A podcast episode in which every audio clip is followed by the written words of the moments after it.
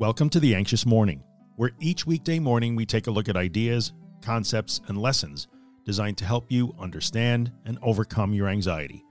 For more information, visit us at theanxiousmorning.com. How many times have you found yourself caught up entirely in another scary thought, strong feeling, or bodily sensation because it felt more important than usual and therefore worthy of examination? This is really common. We all do it sometimes, so don't beat yourself up when this happens. I did it plenty of times. Here's a quick tip that might prove useful when it comes to this particular situation. Jot down what you're feeling, thinking, or experiencing. Just make a brief note of what you're afraid of, unsure of, or worried about in that moment. Now, this is not an invitation to sit down and write 5,000 words attempting to figure out your anxiety. Just a quick note will do. Make the title of that note this feels important. Do this before you take your fear to your safe person, friends, family, online support group, or whatever. Keep all your this feels important notes in one place in a notebook or on your phone or whatever works for you. There is no right or wrong in this. Over time, you will build yourself a little collection of thoughts, feelings, and sensations that all felt really important at the moment. Can you see where this is going and how this can be a useful tool?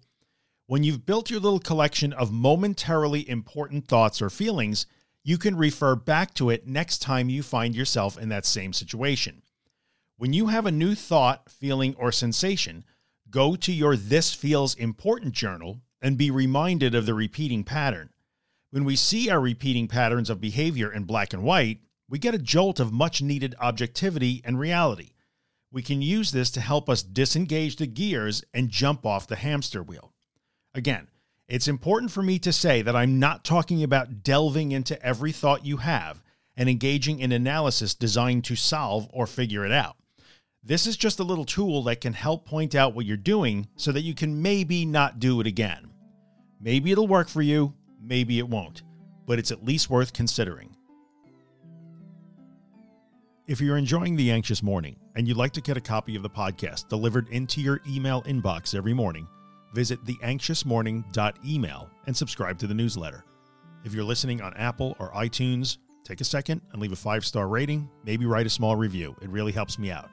And finally, if you find my work useful and you'd like to help keep it free of advertising and sponsorships, you can see all the ways to support the work at theanxioustruth.com slash support. Thanks so much.